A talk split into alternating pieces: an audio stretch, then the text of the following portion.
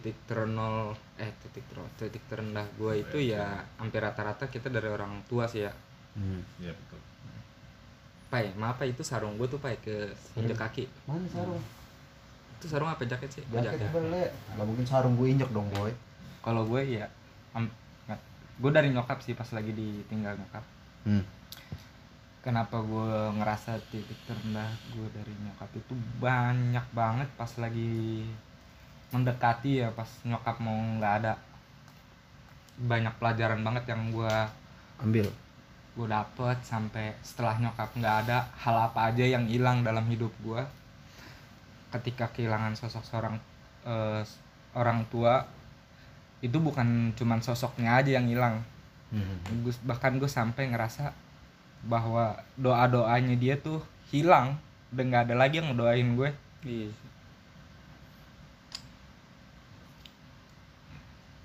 Iya iya iya. Aduh. Yap.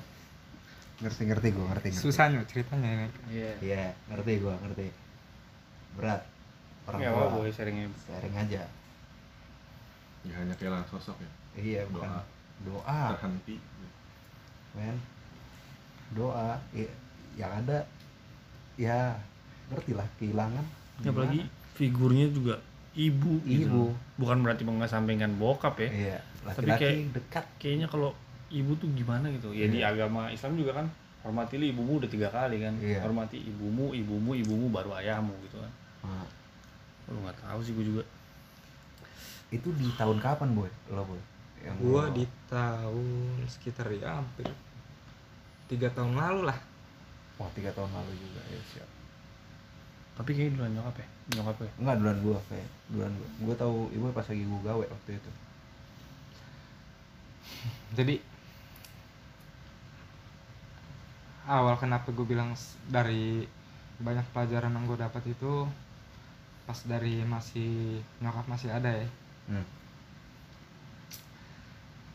itu dari sakit pas di awal mula sakit gue tahu dia sakit sampai sulit lo seorang anak gimana ngeyakinin pemikiran orang tua lo Kalau dia tuh nggak apa-apa gitu.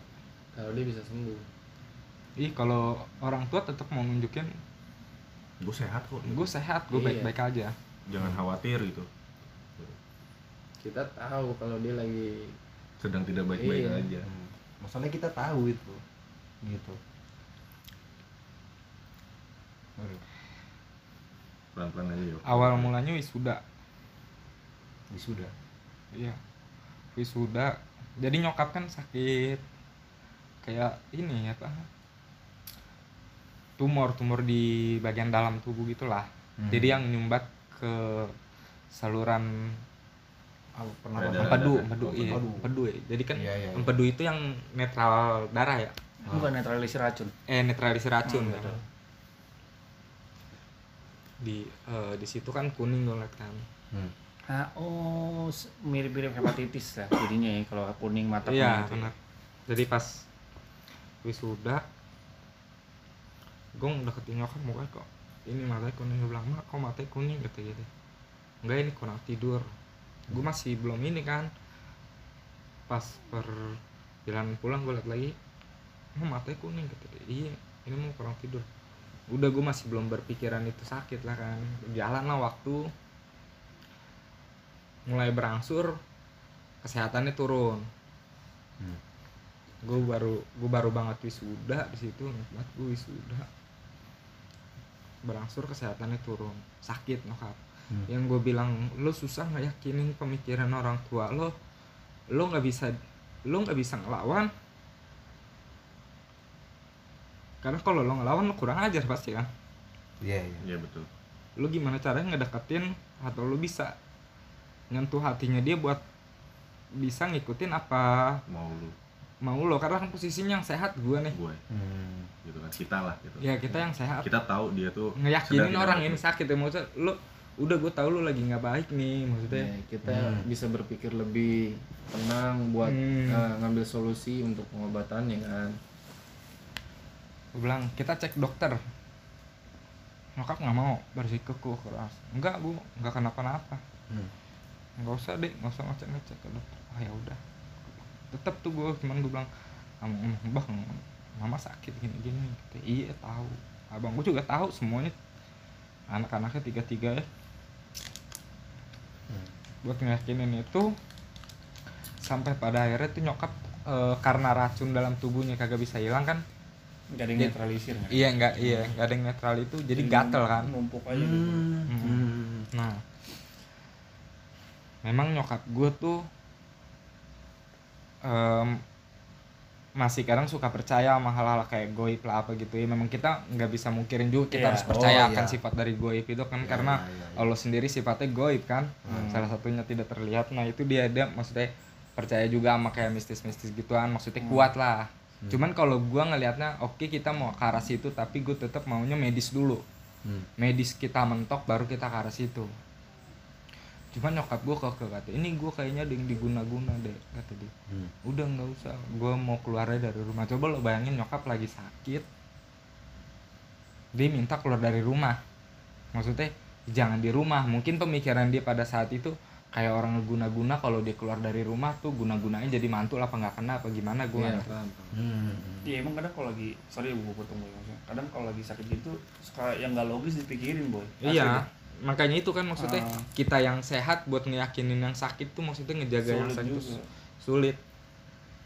Akhirnya dia minta, "E, udah pokoknya gini, gue mau keluar dari rumah ini dulu kata dia. Gue mau ngungsiin ke mana gitu. Hmm. Kita nggak mau kan, kekeh sampai dia kan masih masih kuat jalan, masih apa segala masih bebenah gitu, masih bisa tuh dia tuh ngerapi-rapiin barang. Hmm. Sampai malam ngerapi-rapiin barang, Barang-barang barang. ngerapi-rapiin barang semua minta cabut dari rumah Waduh. gue bingung dong ini minta cabut dari rumah eh, bawa barang banyak gue bilang udah tuh sampai barang beberapa barang gue kurang-kurangin kan yang mau dibawa karena gimana caranya? Oke lo gue hari ini gue kasih eh, nyokap keluar nggak apa-apa deh. Nyari kan maksudnya menuhin dulu kepengenannya. Diturutin dulu. iya diturutin dulu keinginannya orang tua itu kan. Hmm. ada sama abang gua eh, minjem kendaraan kan minjem mobil sama tante gua. Dan minjem mobil. Dan ini sih jadi ini gua juga sih lucu juga terus sama maksudnya sedih juga kalau inget itu. Jadi pas gua nganterin nyokap gua ke rumah nenek gua kan balik pakai mobil itu mobil kijang lama Yang Ki- doyok ya. kijang doyok Hmm. Iya. nganterin udah eh, nyampe sono udah kan gue titip dan titip ada tante gue di sana kan dia balik ke ini nyokap gue balik ke rumah nenek gue kan Hmm. Kan gitu. udah gitu jadi pas gue balik itu lo tau nggak sih apa mobil kijang doyok itu ternyata ini anjing bermasalah sampai gue di tol dorong dorong diudak-udak sama derek Mogok juga gimana? hah Mogok. Mogok karena panas itu mobil Masalah lah bermasalah. lama, gimana? Ya, udah lah eh, akhirnya gue berusaha gimana cara itu mobil bisa gue balikin ke tante gua kan. Hmm. udah gua nyokap akhirnya gue tinggal sana beberapa hari kan memang rencana gue oke bang kita beberapa hari. Maksudnya nurutin kemauannya beberapa hari baru kita bawa balik. Hmm. beberapa hari kemudian gue balik lagi nih gue tektok sana Hansat gue nyampe sana gue bilang ayo mak balik. Udah. Ah, enggak dia enggak mama mau di sini aja. Gue dijelasin nih pelan pelan baik baik tetap ya namanya orang tua Hmm. karena kan gini lo nggak nggak bisa pungkirin juga kalau orang tua itu ngerasa dia yang paling bener. Iya. karena dia di pikiran dia itu adalah gue yang lebih dulu ngerasain hidup daripada lo Iya, iya. Lu mah anak kecil. lo anak kecil. Dan lo jangan hilangin itu tetap segimana mungkin kayak apa pun sedewasa lo lo tetap anak kecil di, Di mata, mata orang tua iya Hmm. udah kamu nggak tahu apa apa ini urusan mama Wah. gue pelan ngeyakinin gue bilang iya mak tetap sabar gue ngomongin pelan pelan udah kan dari tiga hari gue balik lagi nggak bisa akhirnya serang berapa lama dan di situ posisi nyokap eh, bukannya membaik kan Hmm. malah berangsur makin surut tuh makin sakit Hmm. Beberapa ya gue bilang udah yuk Karena balik kecapean juga kali ya. Efek kecapean juga keluar maksudnya jalan-jalan. bukan jadi memang efek dari penyakit itu kalau toksin di apa toksik ya Iya. Hmm. di dalam tubuh lo nggak keluar itu memang kalau sakit kayak gitu ya cepat capek lemas Oh, gitu iya, iya, Tidak iya. terdetoksifikasi Ah. Dan di sana nggak ada perawatan apa apa, Bang? per- perawatan secara medis nggak ada nggak ada perawatan Nggak ada lah, sama nggak ada kan- medis tapi yang eh, di sana kan ada tante gua kan Hmm. Tante gua. Jadi yang bantuin ngerawat nyokap di sana maksudnya ngebantuin nyokap di sana. Jadi kayak hidup biasa aja gitu ya Iya, nggak ada nggak ada iya. treatment tertentu. Nggak ada. Eh, gua dititip di tante gua gua tuh di situ baru lulus. Kerja itu belum kerja. Eh udah gua udah kerja. Indostaf kalau nggak salah. Iya. Iya, yang di, di, iya di kantor gue di Matraman situ gue udah kerja di situ Terus? gue kerja di situ udah kan gue nggak bisa jadinya nggak bisa kayak sebelumnya kan sebelumnya pas gue dibawa ke sana itu kan masih tiga hari tiga hari per tiga hari gitu kan bisa balik ini nggak bisa kan karena Oh, kan gue nggak bisa mobil lagi. nggak bisa mobil karena jadwal gue juga Udah libur gue aja kagak dempet nggak bisa dempet Oh, Shifting ya? iya shifting masih di Kamers deh Iya. lu waktu itu ya ya fokusnya kebagi lagi kayak pagi tadi. Iya. harus ngurus nyokap dan harus kerja juga. Abang gua juga kan dia kerja.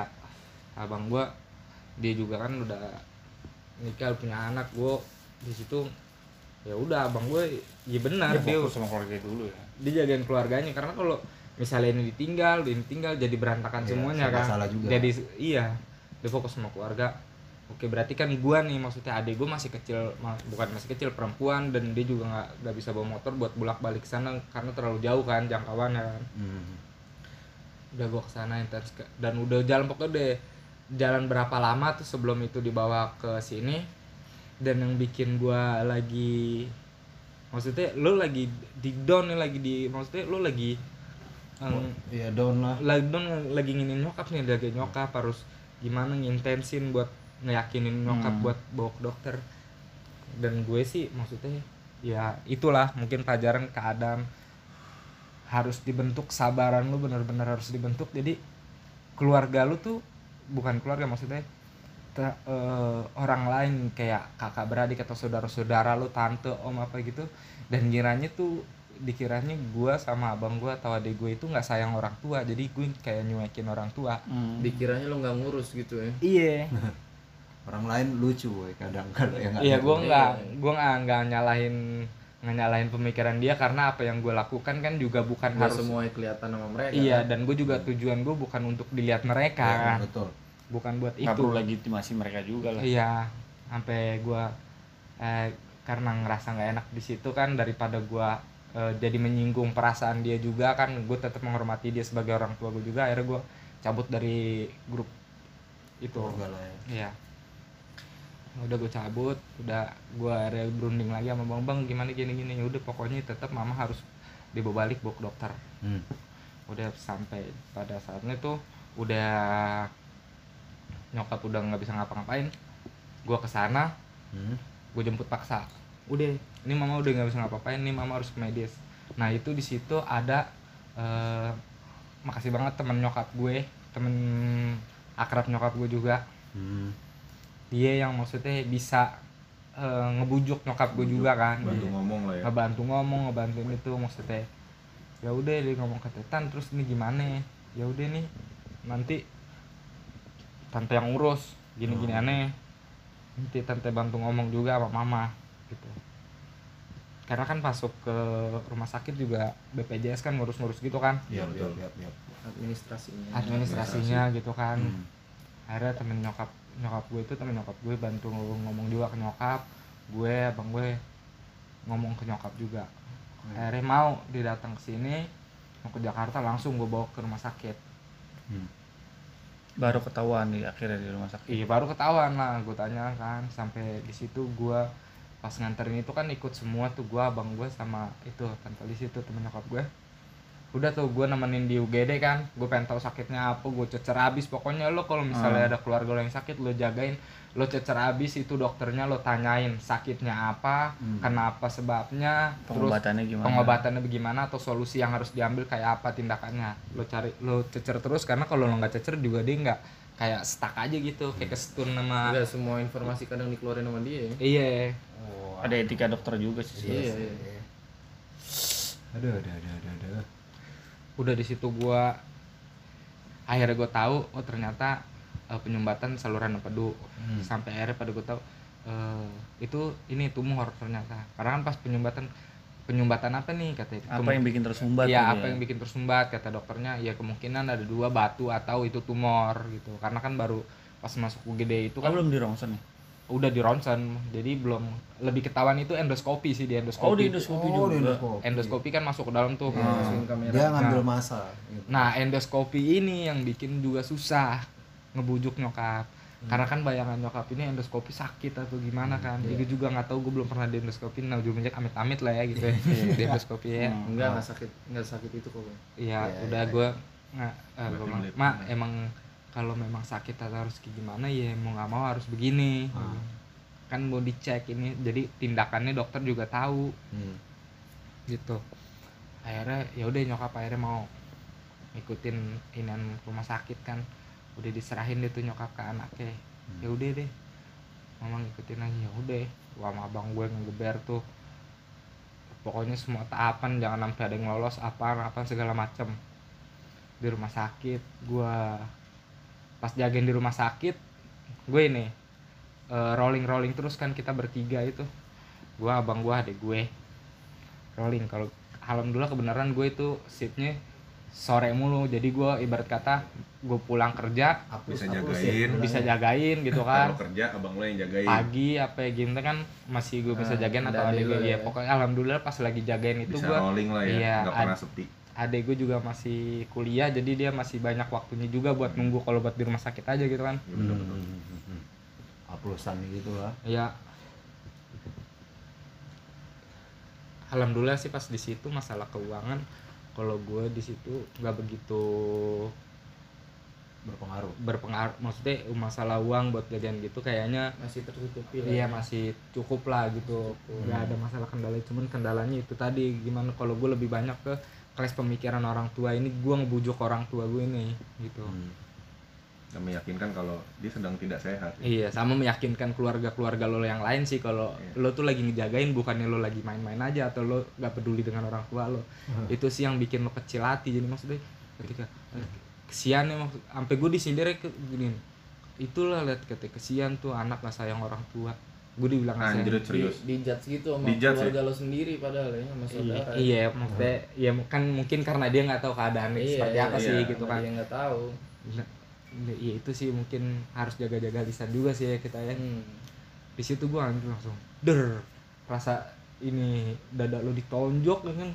Kalau bisa lo berantem, gue pengen berantem, tapi itu tetap orang tua gue Masih yang harus gue, iya, masih keluarga yang harus gue jaga perasaannya juga. Tapi ya udahlah itu yang membuat gue jadi, wah gue harus ini nih bang, bangun gue nggak peduli siapa mereka siapa apa gue yang penting nyokap fokus sembuh. Iya gue bilang, penting nyokap nyokap sembuh.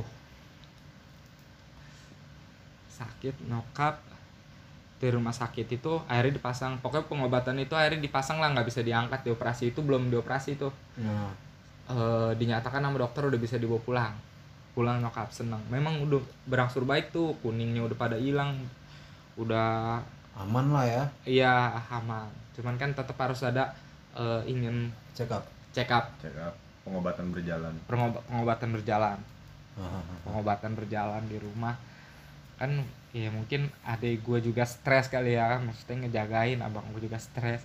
Segimanapun gue juga stres lah pasti kan. Kita bertiga tetap tuh tuker-tukeran. Karena di rumah nyokap tuh kan udah nggak bisa yang aktivitas Aktivitas. iya ke Iya, kamar mandi mondar susah mandir iya mondar mandi susah kan bahkan di, Hmm, di- semuanya harus dijagain. iya lah.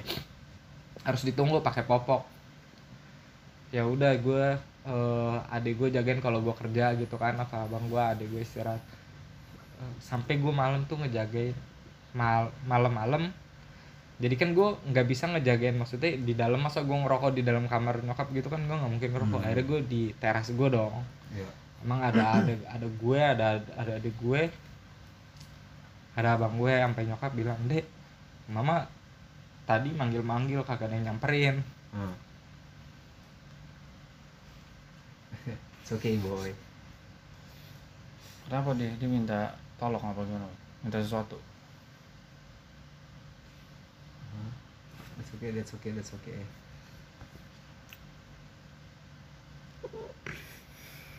Hmm.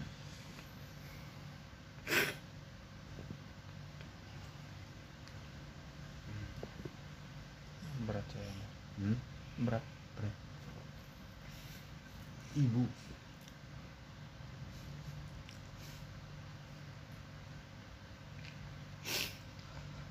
Lanjutin baik kalau bisa. Hmm. kalau nggak kita tunggu. Kita berbagi nih atau mau kita selesaikan nggak apa-apa kalau lo ngerasa nggak kuat. Hmm. pokoknya nyokap minta tolong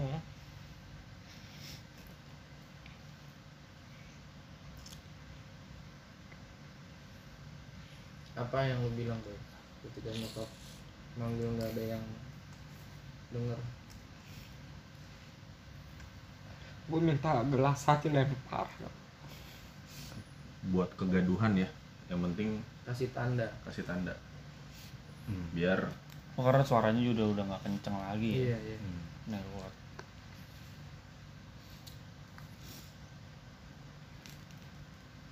setelah itu ada pesan dari nyokap. Ketika lo pecahin aja apa yang ada barang di depan.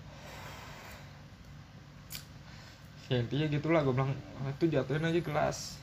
Hmm. kalau emang dipanggil anaknya nggak ada yang dengar. Hmm.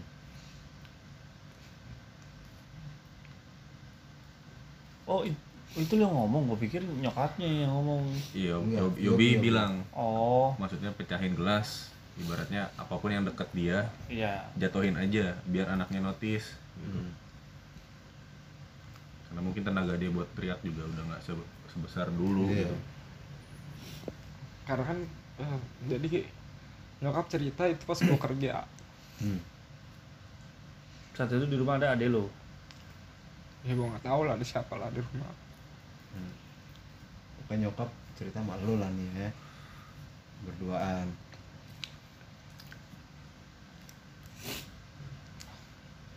ya nyokap gitulah cerita tadi eh, mama manggil minta tolong tuh apa gitu yang dengar kata dia kamu jangan ke mana Hmm. Dan ke mana-mana gitu.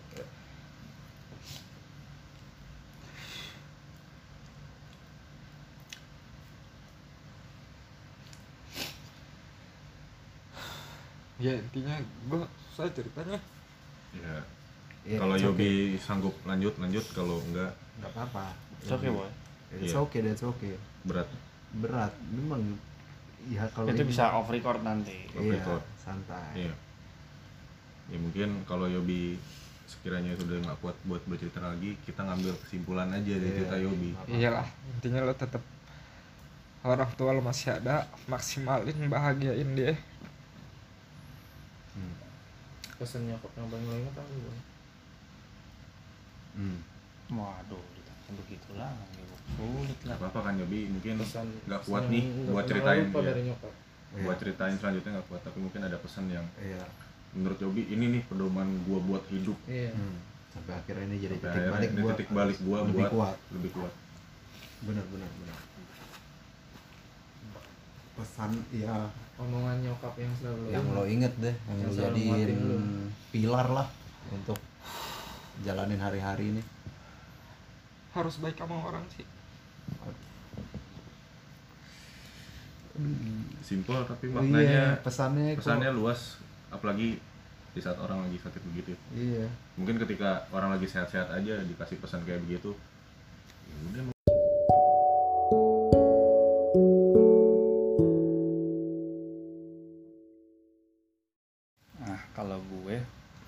Gue siapa? Andre lah Andre. gue akan ngebahas tentang diri gue sendiri jadi apa yang gue alamin Hmm.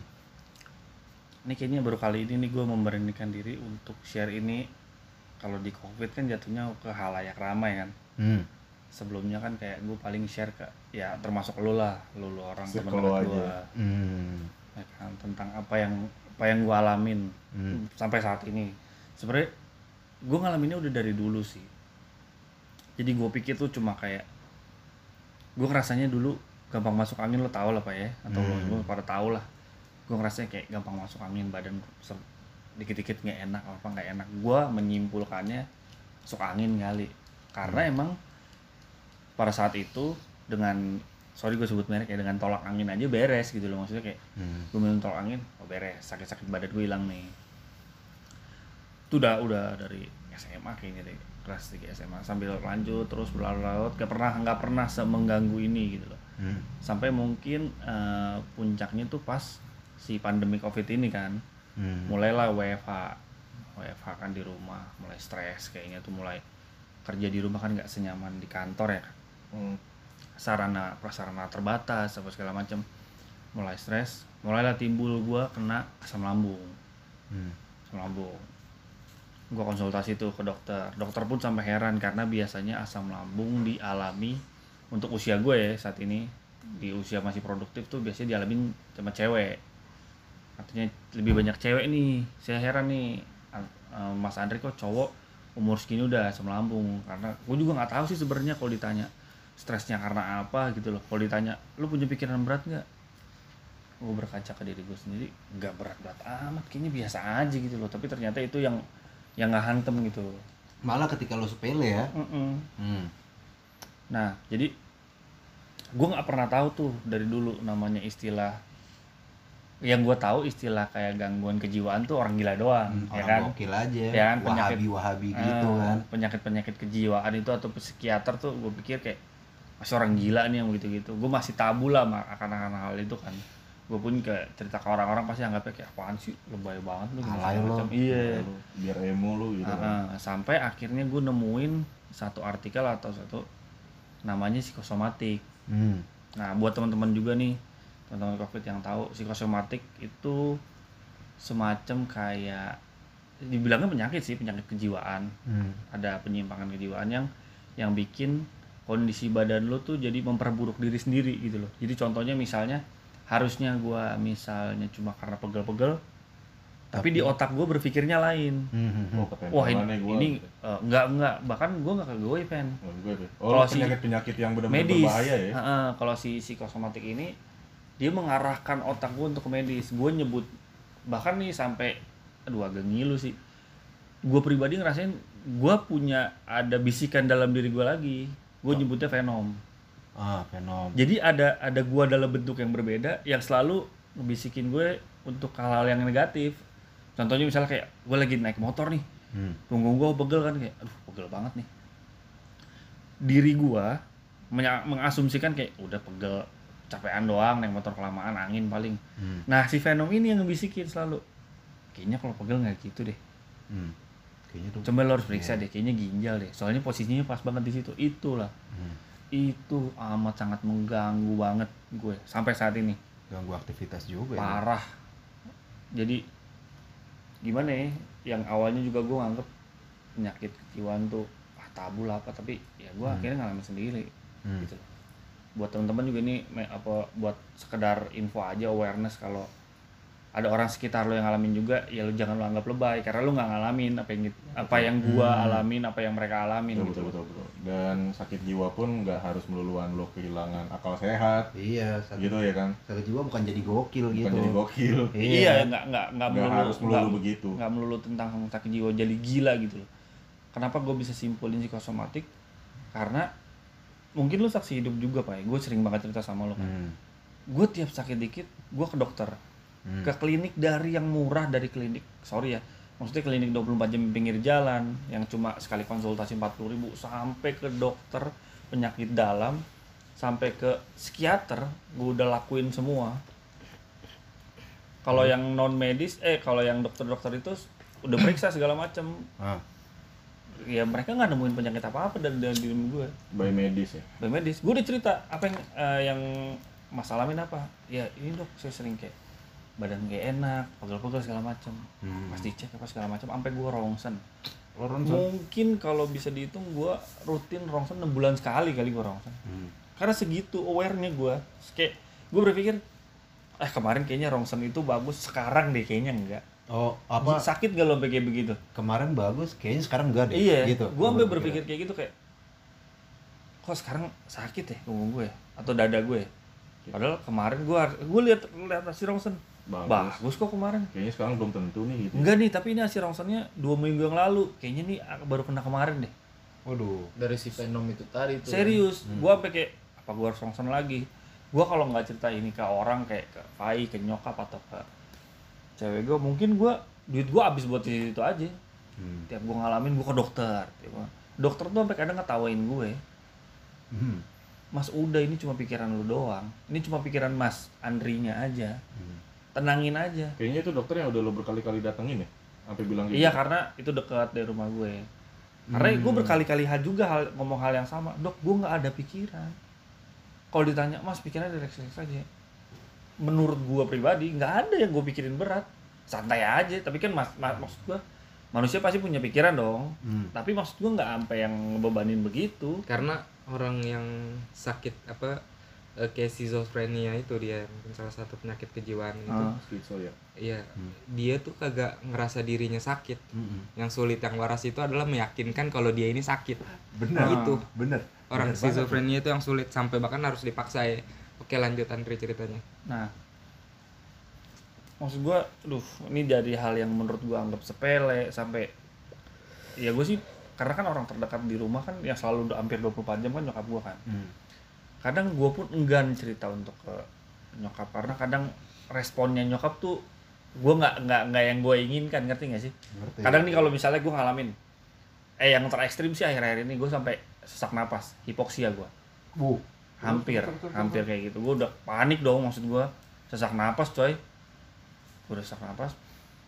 Gue atasin sendiri gue istighfar.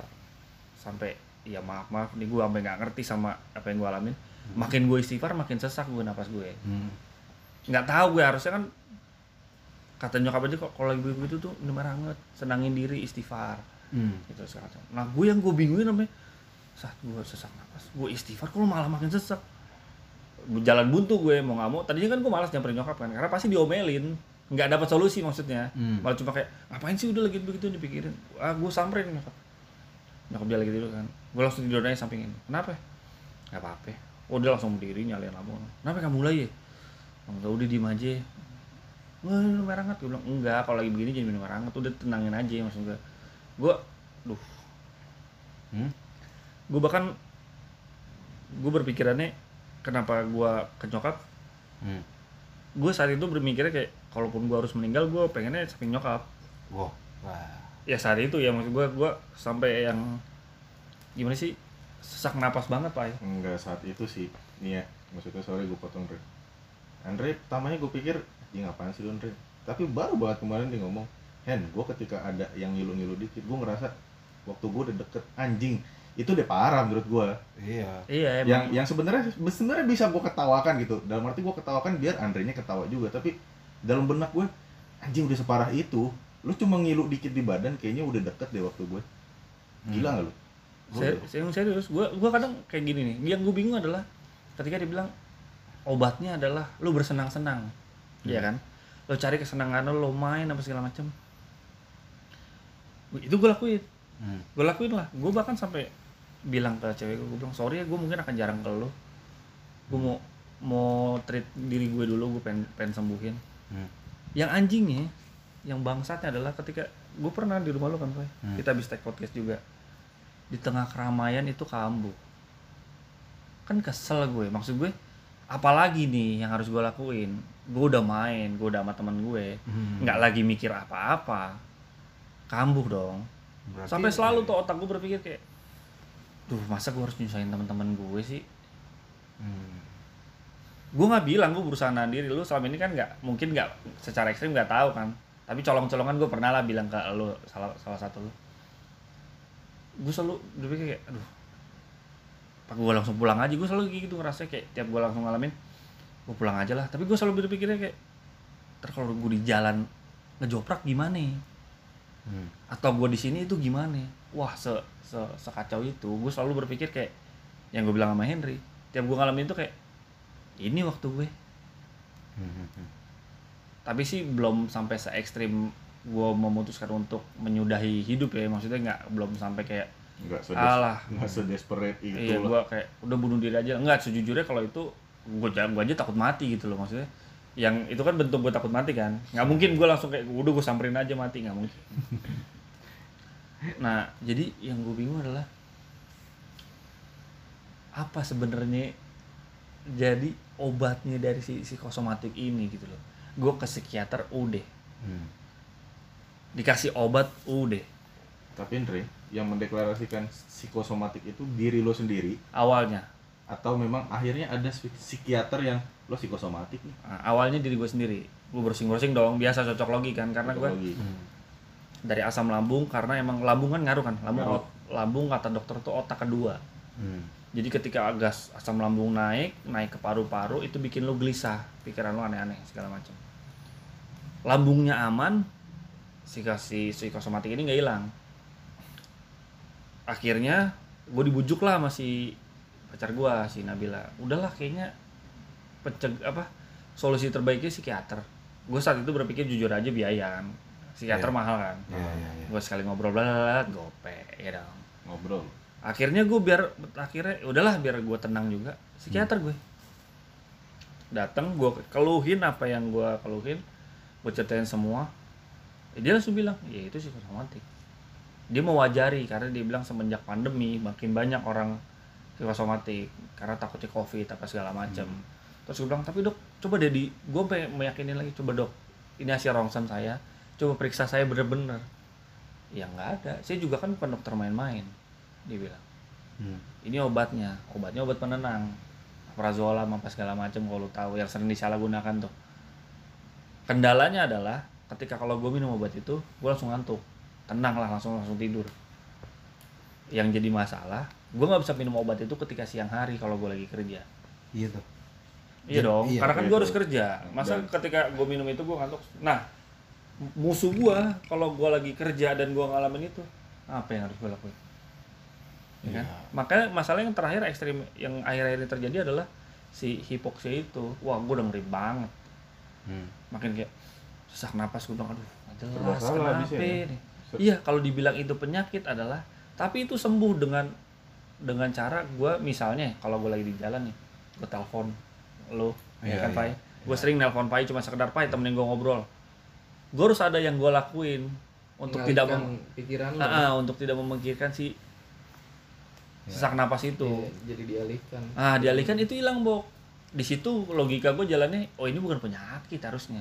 Kalau penyakit mah dengan begitu nggak hilang dong. Hmm. Harusnya. Itu hanya hanya ketakutan berlebihan gua. Tapi yang gue bingungin apa? Gue nggak ngerasa gue nggak takutin apa-apa. Hmm. Yang kalau kata gue akhirnya kalau kayak gitu-gituan kan kalau menurut gue ya Hmm. kayak di bawah alam sadar lu gitu Andre lo lo sadar nih gitu tapi ada kan ada, ada yang orang bilang di bawah alam sadar gitu ternyata doi ya atau enggak lo nih lo biasa aja padahal tapi tau-tau ada hal yang jadinya keseringan itu datang ke lo Hmm. ya lo kayak ngerasa wah nih nggak bagus nih gitu. padahal lo biasa-biasa aja Iya. jadi ya alam bawah sadar lo jadi membiasakan itu gitu Lo iya, lo jadi kayak nyiptain cerita sendiri, Andre. Iya. Bener gak sih? Iya, betul. Hmm? Gue bahkan bisa create itu. Gue pernah mencoba. Terakhir, nih gue jujur aja, dua hari yang lalu. Di saat gue lagi naik motor menuju ke rumah pacar gue. Hmm. Di jalan tuh gue lagi, ya biasa lah di dengerin lagu apa segala macam. Gue dalam hati ini gue coba create nih. Ini kan gue lagi nggak apa-apa nih. Coba ah gue create ah. Gue takut, takut, takut. Bener, Iya. bener. Langsung sak napas gue. Langsung, wah bener. Tapi di situ gue panik. Maksudnya gue yang cari gara-gara sendiri, gue yang panik. Hmm. Gue bilang, wah goblok. Ini cara ngilanginnya gimana? Gue bisa cara nimbulinnya, tapi gue atau cara ngilanginnya. Hmm. Gue berhenti ke apotek. Gue bahkan sampai ke langkah, lo tahu alter Ventolin nggak? Oh, Yang tahu, Ventolin tahu lah. iya Gue beli itu. Hmm. Untungnya di, untungnya masih rezeki gue dilarang sama si ininya, sama petugas apoteknya. resep Ini gue harus kredit nih, gue harus ngasih kredit apotek Roxy keren. Hmm. Itu petugasnya keren banget.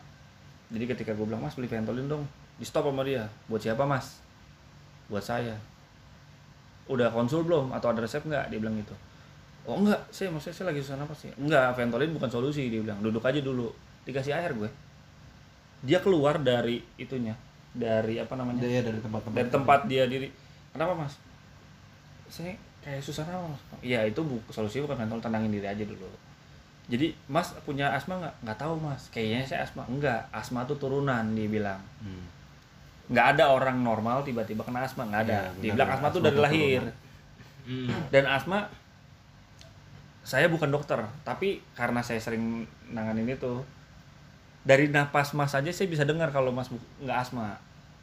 Orang asma tuh napasnya kayak ada peluitnya gitu kayak nih kayak ada gitunya dia Iya, bilang. gejalanya berbeda lah ya. Ah, ah, dia bilang enggak. terus gue kesel. Maksudnya lu nggak ngalamin coy apa yang gue alamin. Lu masih bisa tenang aja gue ngobrol kalau gue lewat di sini gimana? Hmm. ya kan? Ini di tempat orang coy. Nggak nggak bikin nggak bikin gue serta merta langsung tenang sih dia bilang itu dia bilang Oh jadi malah timbul malah timbul pemikiran lebih buruk lagi. selalu bok dia selalu impulsifnya tuh selalu kayak oh lu parah. Lu udah kelar lu parah. Lu parah lu parah gitu. Nah yang bikin ditenang yang bikin gua tenang adalah ketika dia bilang tenang mas saya tahu obatnya. Di sini dulu aja. Tenang aja dulu nyender aja. Ketika gua dengar kalimat saya ada obatnya gue tenang perlahan tuh hilang tuh normal lagi kan lu ngerasa wah dia punya nih obatnya Iya, tuh orang cabut. Ternyata pas orang orang cabut, dia balik lagi, dia nggak bawa apa-apa. Bilang, Mas, mana obatnya mas? Itu obatnya saya pergi. Dia bilang gitu. Obatnya saya pergi. Obatnya saya adalah ketika saya bilang, saya ada obatnya. Mas jadi tenang kan? Obatnya kata-katanya itu tadi. Gue pengen gua pengen gua rangkul, pengen gua cium keningnya pak, bener pak Iya. itu orang pak. Mas juga, gua ngerasa malah I love you Jen gitu gue butuh gue butuh dia nih untuk penenang gue nih. Nah, Atau enggak gue butuh orang-orang ya kan tapi gue nggak bisa memaksakan dong. iya. Masa Gua dia harus ke rumah lu? gue butuh orang-orang kan? sekitar gue untuk mengerti gue kayak dia ngerti gue Hmm. ngerti gak sih maksudnya itu tidak bukan malah anggap kan pohon sih lebay banget tuh begitu gitu kan nggak kayak gitu maksud gue. Nah, tapi Oke oke oke.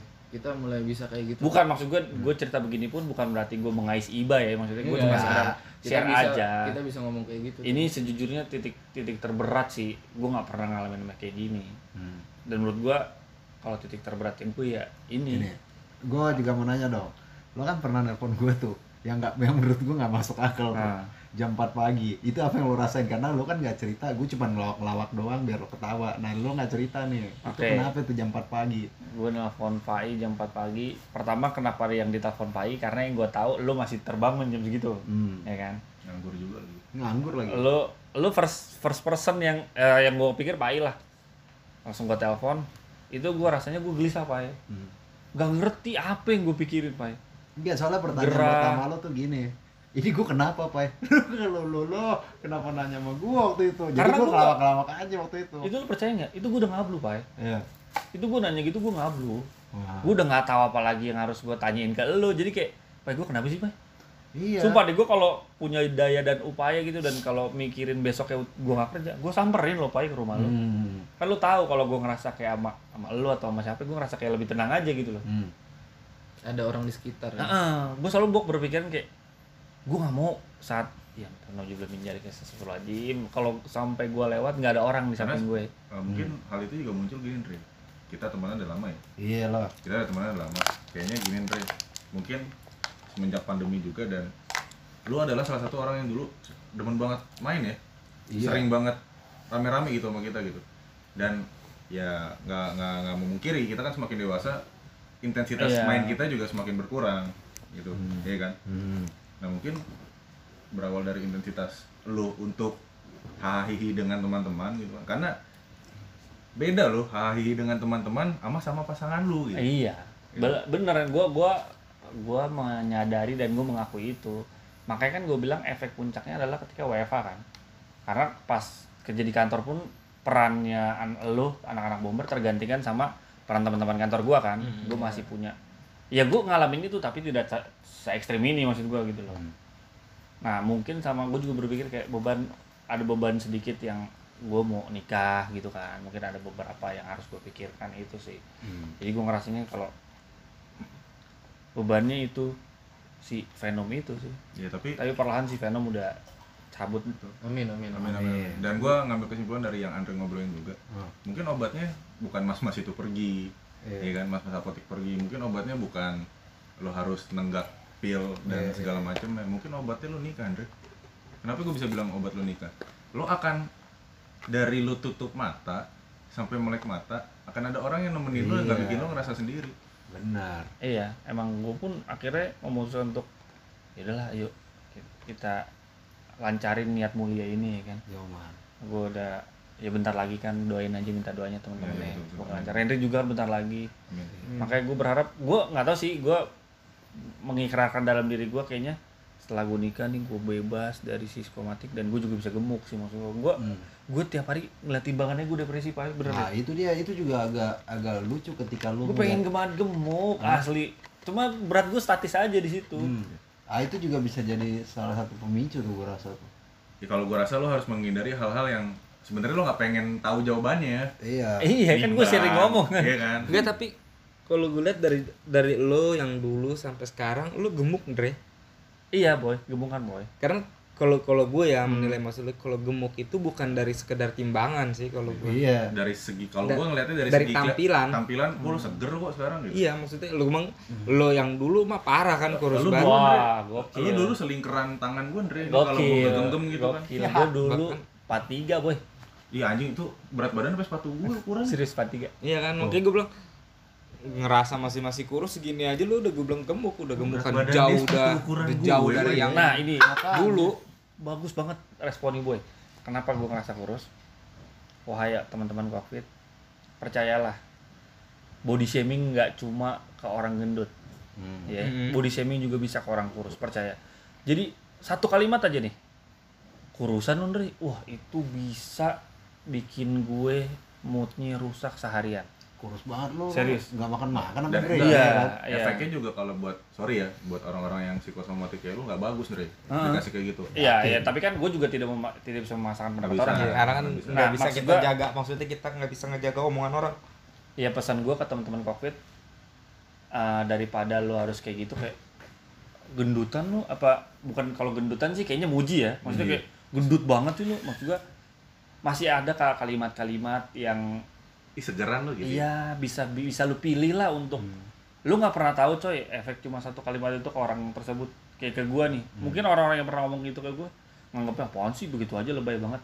Enggak enggak gua juga berpikir itu buat gue itu lebay tapi efeknya nggak kayak gitu. Gua akan langsung ketika kurusan berpikir wih gua kurusan kenapa nih? Langsung gua nih bang iya berat gua turun nih. Wah jangan-jangan gua ini nih. Wah jangan-jangan gua itu nih berat gua ini Hmm. Pai, saya, aduh berarti lu belum ada titik up sebenarnya ya Aduh. dari lu masih lu bukan belum ada titik up ya maksudnya lu lagi fight sama iya gue emang ini ya? gue emang lagi fight sampai saat ini Hmm. tapi bet, eh, bisa gue akuin sekarang si Venom gue udah cabut sih gue udah udah Jadi tidak update. merasakan Aneh-aneh lagi. si Venom itu cuma yang emang terekstrim gue alamin kemarin baru-baru ini adalah si Yang tadi apa sesak sih namanya hipoksia ya kalau lihat Hmm. Iya Ya itu. sesak napas itulah yang gue timbulkan akhirnya solusi terakhir gue punya senjata ampuh yang gue ngadepin itu gue pasrah Pasrah. Iya, jadi ketika gue ngalamin itu, gue bilang ya udah lu mau apa nih? Mau gue mati, gue mati, gue berhenti dulu di jalan. Misal gue lagi naik motor, selalu gue sih seringnya ketika gue lagi naik motor, makanya gue suka cikan kayaknya angin nih, Hmm. selalu kayak gitu. Pas gue lagi di, di jalan, apa nih? Sak napas lagi, gue berhenti, bet, udah, ayo lo kelarin deh. Gue udah pasrah, bodo amat gue nggak mikirin. Hidup mati gue di tangan, udah ada yang ngatur gitu maksud gue kan. Nggak peduli gue sama lo mau gue mau mati caranya kayak gimana. Hilang, pelan. Kayak gitu. Iya. Gue ngomong sama diri gue, sumpah Pak. Untung pakai masker ya sekarang zamannya masker ya. Ya enggak Jadi juga. orang maksud gua orang nggak notice gue lagi ngomong sendiri di jalan, Pak. Udah deh. Gue ngomong sendiri di jalan. Oh lu itu lo ucapkan nih. Iya, gue gua lafalkan karena dalam hati nggak bisa, Bob. Enggak, kalau lo lafazkan ya untungnya pakai masker sih benar. Iya, jadi orang nggak ada masker kenapa nyanyi-nyanyi sih Iya, orang benar. ini gitu. Kenapa nih orang acting di Iya. jalan? Udah, udah. Ya udah. Pokoknya itulah menurut gua paling parah ya menurut iya. gua. Saat gimana sih menurut gua terparah kayak lu bisa kayak bisa memprediksi kapan lu mati, Pak. Tuh yes. Iya kan? Gila. Ya lu gue pernah bilang ke lu kan, Hmm. Pai. Masa gue mati, Pai? Gue masih muda. Gue belum nikah, gue mau apa-apa. Selalu gue gitu. psikis sih Iya, psikis. Habis, Yang, asli. Psikis. yang parah waktu itu sih menurut gue ya. Hmm. Ini emang nggak parah tapi buat gue sih udah Hmm. parah makanya gue bawa lucu-lucu. Ya kan gue pernah nginep di rumah lo, terus gue ta- gue tanya, ntar kalau lo nikah lo ke mana Andre? Hmm. Ya gue tinggal apa namanya? Eh kalau lo nikah nyokap sama siapa tinggal? Nah, Sama adik gue lah. Gue kan udah nggak ada. Terus tiba-tiba lo ngomong, gue revisi anjing, sendiri kan. anjing kenapa gue ngomong nggak ada ya? Berarti gue udah mati dong. Maksud gue kenapa jadi ngomong kayak gitu? Maksudnya gitu kan nggak ada bisa pindah ya. Iya kan, gue udah nggak ada katanya. Loh, kenapa?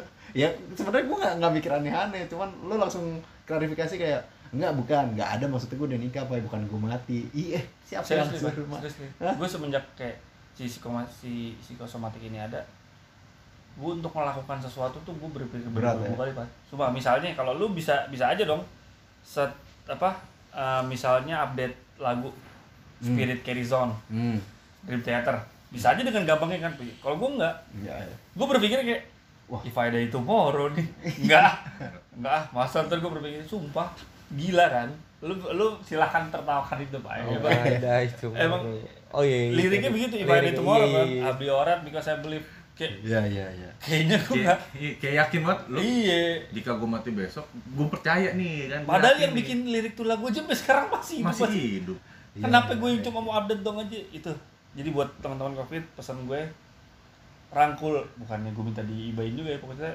lo hargain ke perbedaan itu Hmm. dan lo harus tahu penyakit kejiwaan itu juga ada nggak Iya, bisa iya, lo iya. anggap sepele kayak ah lu lebay banget ya terserah deh lo mau bilang itu lebay tapi lo karena lo nggak ngalamin Dan dan, nggak- bersyukurlah lo nggak ngalamin dan nggak bisa orang-orang kayak Andre bilang "Ya, gila lo orang gila lo bukan gila Bukan gokil. Nggak semua penyakit nggak semua penyakit Hmm. jiwa ya gila gitu bersyukur enggak. aja deh intinya lu nggak ngalamin lo nggak itu lu bersyukur aja dan jangan pernah merusak hari orang dengan perkataan yang nggak perlu Benar benar. Ada benar ya. Jadi ucapkan yang baik dan Iya, apa maksudnya sih pujian aja kayak- lah buat orang itulah ya maksudnya Mm. tanpa harus mencela atau Oh, ini tahu. tapi kita mencela juga Nggak apa-apa mencela kan kadang hanya untuk dalam hal bercandaan ya boy intinya sih dari kalimat ibu tadi baik aja sama semua orang Iya. Oh deh, itu aja intinya. Baik aja ke semua orang. Iya.